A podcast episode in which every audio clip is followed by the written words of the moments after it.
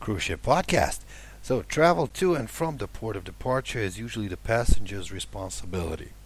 Uh, although purchasing a transfer pass from the cruise line for the trip between the airport and the cruise terminal will guarantee that the ship will not leave until the passenger is aboard.